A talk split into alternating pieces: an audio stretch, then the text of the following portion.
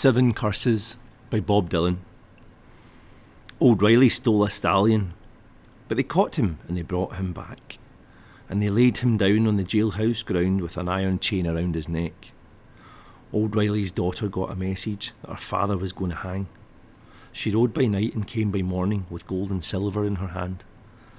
When the judge he saw Riley's daughter, his old eyes deepened in his head saying, Gold will never free your father. The price, my dear, is you instead.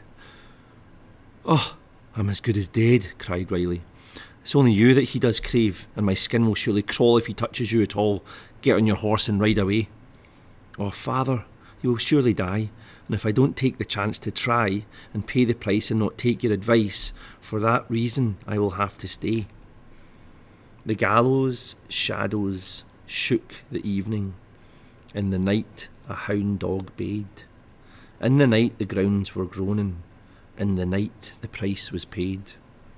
The next morning she had awoken to know that the judge had never spoken. She saw that hanging branch a bending. She saw her father's body broken.